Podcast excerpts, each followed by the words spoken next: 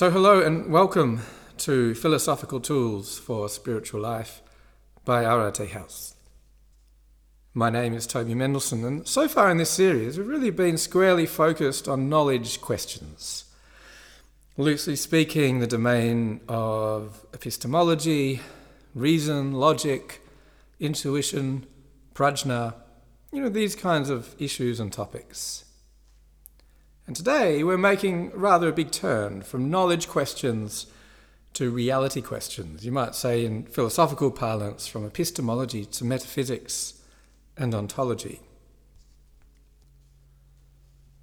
But as we'll see, actually, this turn kind of leads us back into knowledge questions because we can't really deal with the question, what is reality, without immediately facing the issue of how we get access to it which is kind of a knowledge kind of question. Nonetheless, it still is a shift of kinds to ask one of the most fundamental questions that can be asked, and it's shared between philosophy and science and religion. And the question is, what is the nature of reality? That's what we're asking now. And in responding to this, I'm not actually going to be neutral on the topic because actually I'm not sure it's really possible to be neutral. So I'm going to try and tell you what I think reality actually is and maybe also what it isn't. And then you're welcome to agree to this and assent or maybe to disagree. So, you know, I think politically it's probably possible to be like a bit of a liberal and a bit of a conservative and a bit of a socialist all at the same time. Um, and that is, you know, you can be a bit inconsistent, you can even be contradictory uh, in political domains, but I'm not sure you can be like this on reality questions because you'll either end up very, very confused or maybe, possibly, quite mad. Because, you know, the earth is either flat or round, right? Can't really be both. So, in any case, let me start by making the case for why understanding the nature of reality may be helpful for spiritual people. And although I say helpful, I suppose what I really mean is essential. Now, uh, the simple answer to this question is that it's helpful for spiritual people to understand reality because very often spiritual people do not live in reality. They live in la la land. For all the reasons I pointed out in the previous episodes for reasons of ignorance, for mistaken knowledge, for cognitive errors, overactive imaginations, confirmation bias, and all the rest. And actually, it's not only spiritual people who might inhabit La La Land. Worldly or materialistic people often do as well, probably even more so, as do many religious people. Really, most people do. Most people to not actually have any real understanding of the reality that they inhabit. So, this kind of begs a question what kind of life can you lead if you do not understand the reality you inhabit? Well, I'm not alone in saying that it can only be a deluded kind of life, a life that is wholly incapable of offering anything like happiness or flourishing or goodness or well being or enlightenment or whatever it is that you're aiming for. So, ethics, how we should live, is deeply wrapped up in this train because how can you know how to live if you don't know what the reality is that you're living in? So, if you get this bit wrong, then frankly and curtly, your whole life will be going wrong. It will be unfolding on the wrong axiom. You will be dancing to the wrong tune and playing in the wrong key. And then asking, well, why, why am I so unhappy? And actually, this is kind of a helpful starting point in that there is a certain kind of reality which is basically comprised of billions of people dancing to the wrong tune, out of sync, out of rhythm, thinking reality is X when in actuality it's Y. And so their movements are woefully disharmonious, as are their sounds. you know, most cities are like this. They're like a giant symphony of instruments playing in different keys, offbeat, without melody, uh, you know, generating a certain kind of chaos that can be rather overwhelming for sensitive creatures. And you know, there's something glorious about that. Those big, unreal cities. I, I personally love them. I love big, chaotic, offbeat cities. They are enchanting and they're deeply fascinating, but you won't find much reality there. So, where should we start if we're looking to find reality? The country, perhaps. Nature and birds and trees. Or physics, looking into atoms and dark matter. Maybe biology, life, the body, genetics, the cosmos itself, the distant stars and planets and our place in it, or maybe society, culture, our minds, or maybe something theological like God or Allah or Brahman, the soul, the spirit, the monad, or logos, language, reason, mathematics, maybe perception or being, existence itself, life itself, sentience, consciousness, or maybe even death and non existence.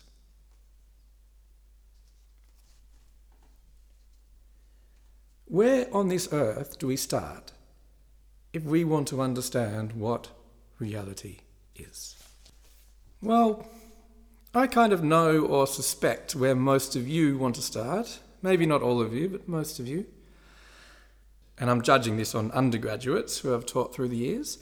The place to start is with stuff, with things, objects, materiality, the phenomenal world material things that we can see and touch and hear and measure. That's what's real, right? Tables and trees and cars and soil and rock. I mean, rock seems hard and real enough, right? So let's start with rock. Well, whether you're an idealist or an empiricist or somewhere in between, the bare facts of the matter are that you actually never really know the bare reality of the rock. It is impossible. Why? Well, you have only five ways to access the rock through your ears, your eyes, your skin, your tongue, and your nose.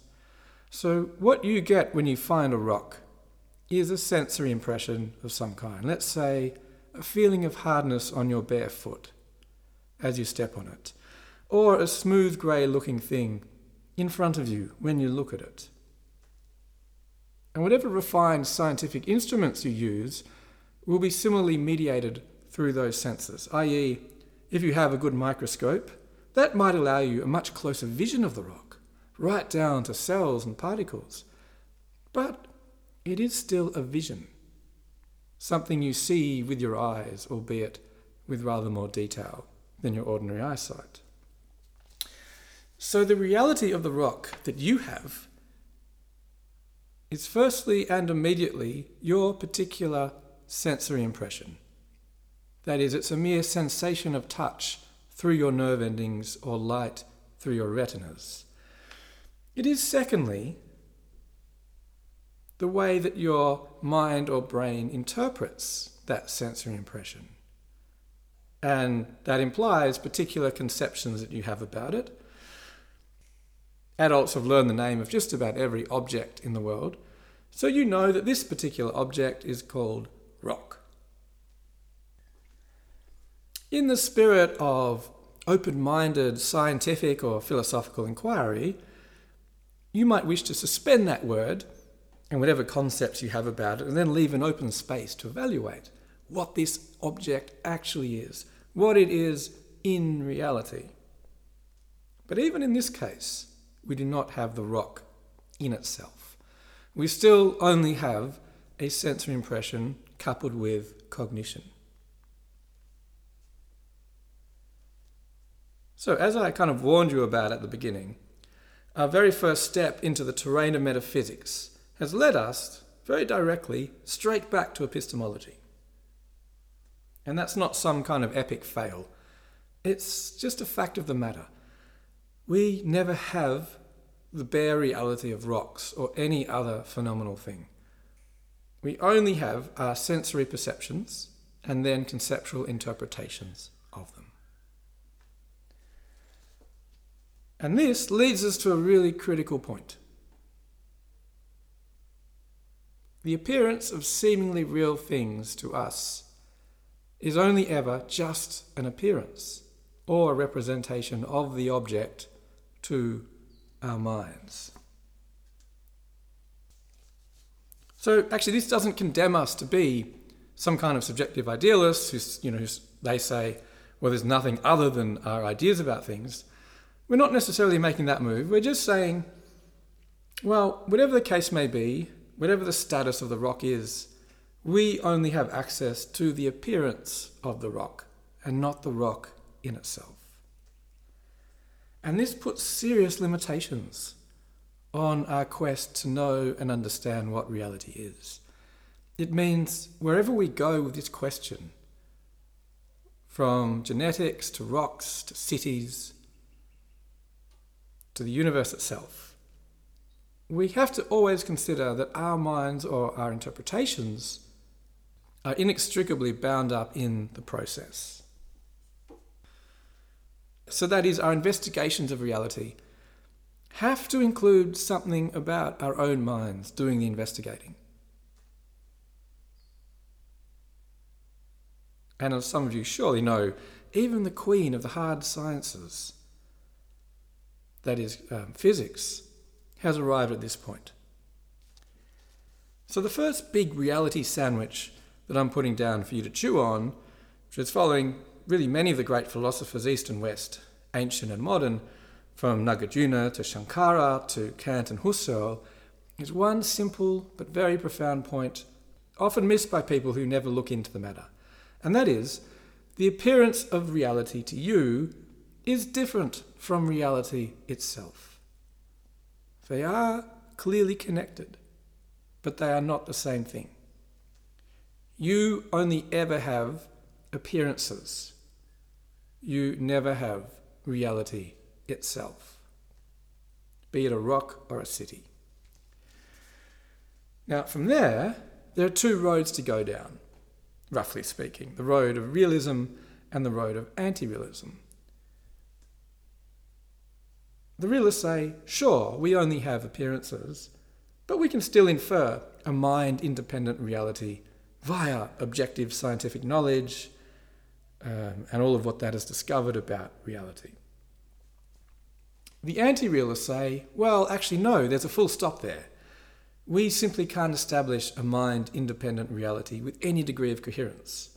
If we try and do that, what we find are endless contradictions. In a way, we get lost in theory, and the theory in the end doesn't add up to the reality we're trying to point to. Now, there are pretty good arguments both ways and a lot of very refined minds that occupy both of those positions. So I'll let you decide on your own position there. Nonetheless, as I said at the start, I'm not really going to be neutral on these kinds of questions. So I'm putting my cards on the table. I am an anti realist, and the things I say from here will slide us in that direction. So if you are a realist or you tend more in that direction, please, I invite you to try and poke holes in what I say. The key point is a starting point, and that is we never have the rock. We only have our apprehensions of the rock. Now, the implication of this seems to me very, very clear. And it is that we'd better look much more closely at the way apprehension works, the way we apprehend things. So again, we're sort of led back to epistemology and all of its offshoots, and I'll return to this in a few episodes. But my next move for today is actually to put something a bit more tangible on the table, so you can leave this episode with something to actually bite into. Because so far, I've asked the question, What is a rock? and answered, Well, we can't get what it is because we have only the appearance of it given to us. which uh, is kind of annoying. It's a kind of thing that makes non philosophers hate philosophers. The non philosopher says, Come on, it's just a bloody rock. I can hold it. It's hard, it's grey, it's very simple. You're making it much more complex than it needs to be. And believe me, I get this frustration. But it's also why so many live in la la land. Being simplistic about these kinds of questions is really the doorway to la la land. It is what Husserl calls the naive standpoint of assuming that things are exactly as they appear. It's actually total naivety, or even ignorance. In any case, I'm going to offer what I think is the most important element of reality and the thing we really, really must understand if we're going to get out of La La Land. And in fact, it's nothing we can see or touch. It's so intangible that some philosophers deny outright that it exists. Not many, but some. David Hume, for those of you who know your philosophy, is probably the most gifted of those. So it's at least a little controversial. But in the same breath, I think pragmatically speaking, everything we do unfolds in this context. So all of us have kind of an, a deep intuitive sense of it. Most of us sort of understand it, and we intuitively structure our lives around it. So, what is this thing? Well, it's causation. Cause and effect. If X occurs, then Y happens. And I want to put it to you that this is, in fact, the most fundamental structure of reality, which is to say, it is the essential difference between living in La La Land, the place of ignorance or delusion or naivety, and living in reality as it actually is.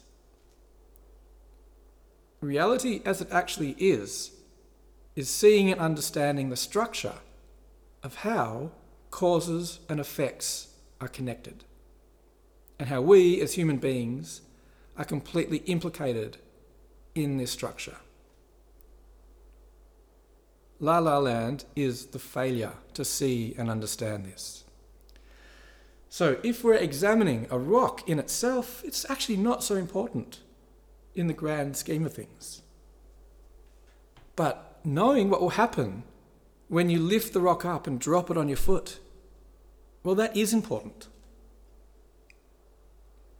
Knowing that something definitely will happen, there will be an effect which follows from the cause. And really, if you want to be scientific about the reality of the rock, you really need to ask what was the cause of it? Or what is it the effect of? And you could go back and examine it in terms of volcanic eruptions or maybe some kind of meteorite or something of that nature. So when we talk about the reality of things, it's actually not so useful. But if we talk about the causal trajectory of things, this actually is very, very useful because everything has a causal history, a causal trajectory.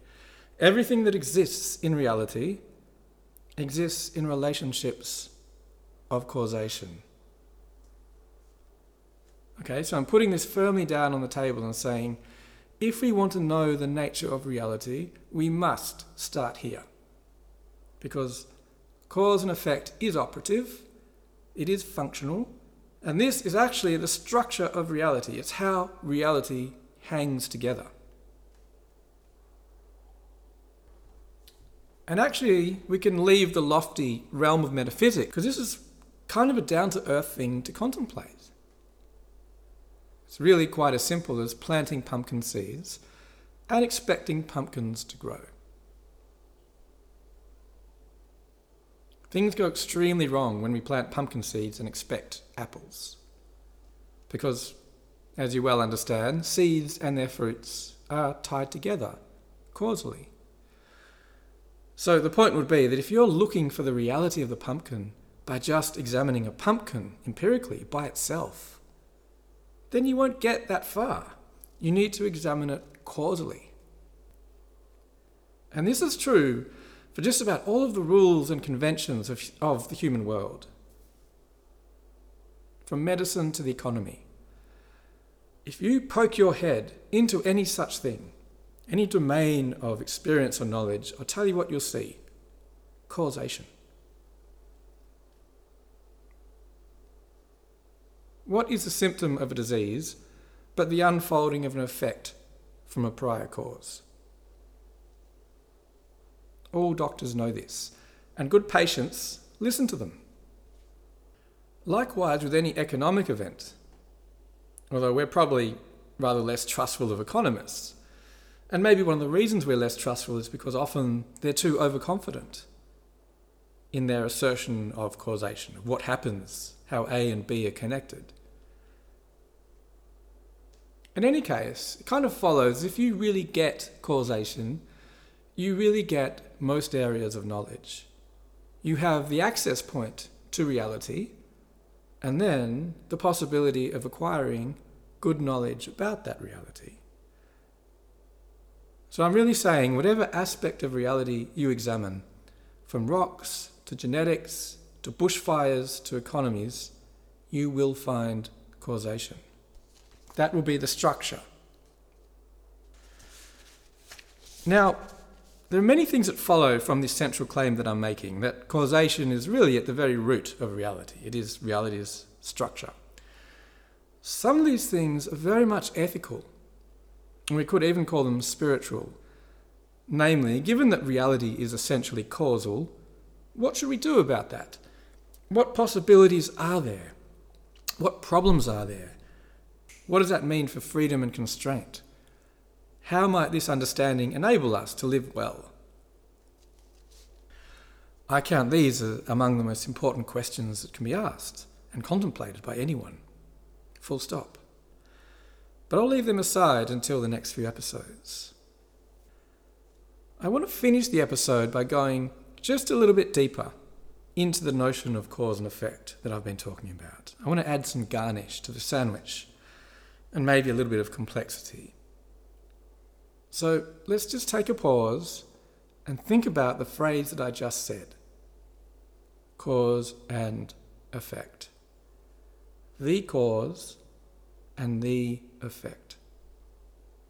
The pumpkin seed giving rise to the pumpkin fruit. There's quite a problem with this statement, I'm sorry to say, because otherwise the matter is very simple and elegant, and as I said before, quite down to earth. And the problem is that the pumpkin seed itself, namely the cause, is the effect of something, namely a previously existing pumpkin fruit. The inside bit, where all the seeds are. And that in turn was the effect of something, namely a previously existing pumpkin seed, and so on and so forth. So it's actually never possible to identify an original or a sole cause. Every cause presupposes a prior cause. So this is one issue to pay heed to. Examining the reality of cause and effect induces us into a deep history of causes and effects in the plural that is really infinitely regressing. That means it extends backwards and backwards and backwards and backwards, with no beginning cause ever to be found. Unless you put down a theological plank right here and assert a first cause, which I personally don't do, but some of you might. And we can see things like evolutionary science goes down this path of infinitely regressing causation. And that's given us excellent understandings about biological reality. That is, human beings are causally connected to amoeba in the chain of evolution. Now, logicians generally don't like arguments that lead to infinite regress. But I think we could probably say in response, reality doesn't particularly care for what logicians like and dislike. In any case, the issue is pretty clear. once you analyze the infinitely regressing chain of causation, you're led very quickly to an insurmountable complexity. Complexity that is far beyond what humans can know and understand conceptually or intellectually. So, you know, to discover this is really important. The first thing it does is knock out any kind of neat and tidy and conceptually coherent explanations for reality being what it is.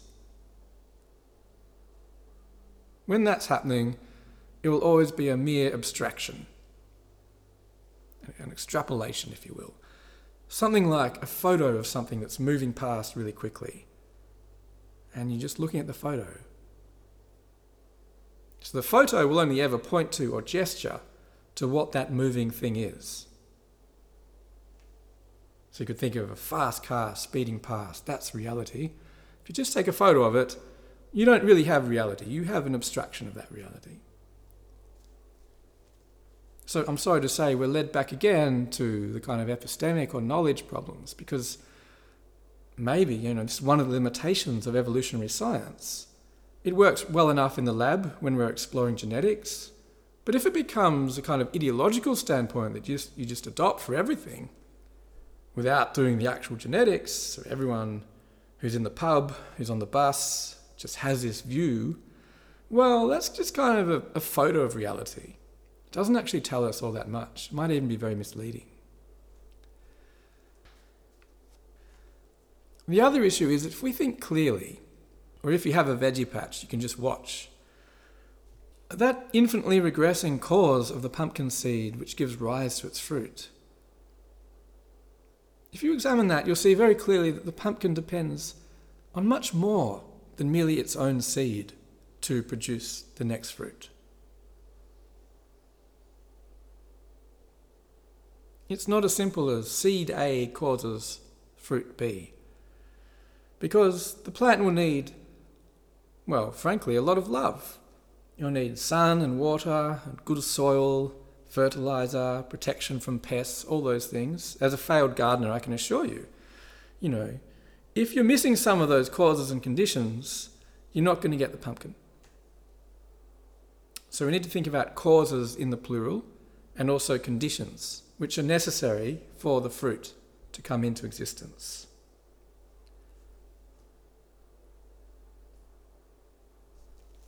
Okay, so I think now we're getting somewhere in our quest to understand the nature of reality. I think I've put something pretty tangible on the table for you to digest, even if it's not tangible enough to see directly with your own eyes, you probably have a fairly good sense that causation is unfolding. That's why you go to work. That's why you don't drop rocks on your foot. But to see that every aspect or thing in reality is really the product of infinitely regressing causes and a manifold of necessary conditions is to have a very nuanced understanding of what reality is. And it's very, very helpful to arrive at that point. So, really, what I've been saying is whatever it is, be it a rock or a gene or a pumpkin or even, dare I say, a virus, we can answer the question what is the reality of this by asking a further question what are the causes and necessary conditions for that thing? That is the key question. And I suppose what I'm saying to you is if you continually bring that question to mind and apply it to any aspect of reality, you'll find that's the access point for getting good knowledge and good truth about what reality is. And maybe even beyond that, good insight, direct insight. Because the implication is really very clear. Once you understand that each particular thing is what it is in lieu of its causes and conditions, actually we can no longer really speak in terms of particular things, like rocks or pumpkins. Instead, we must speak of and understand such things as enmeshed in and dependent upon causes and conditions. That is, we're led into a deep relationship of interdependency.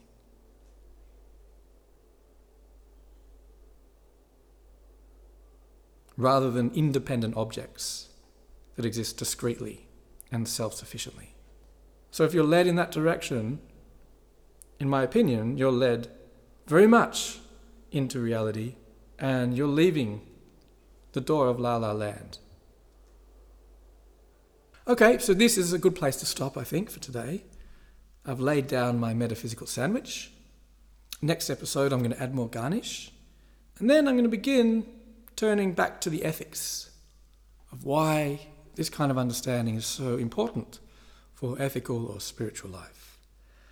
So, thank you for listening. I do again apologize for the long gap between podcasts. Been teaching again a great deal, and that does pay the bills, so no avoiding it.